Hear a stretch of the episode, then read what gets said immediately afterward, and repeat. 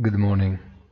Although no decisions are expected from the ECB meeting, today's press conference could reserve comments or answers from Lagarde that can accentuate the volatility of the euro, a risk for which it is likely that the President will take extremely care of the words she will speak.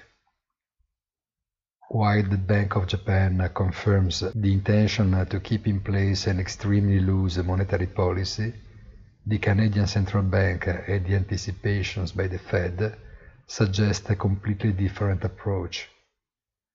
What happens to the yen is the direct consequence of this, and the risk that the European currency faces is the same.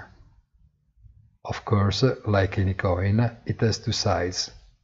Has mean a substantial debasement, which helps exports and therefore growth.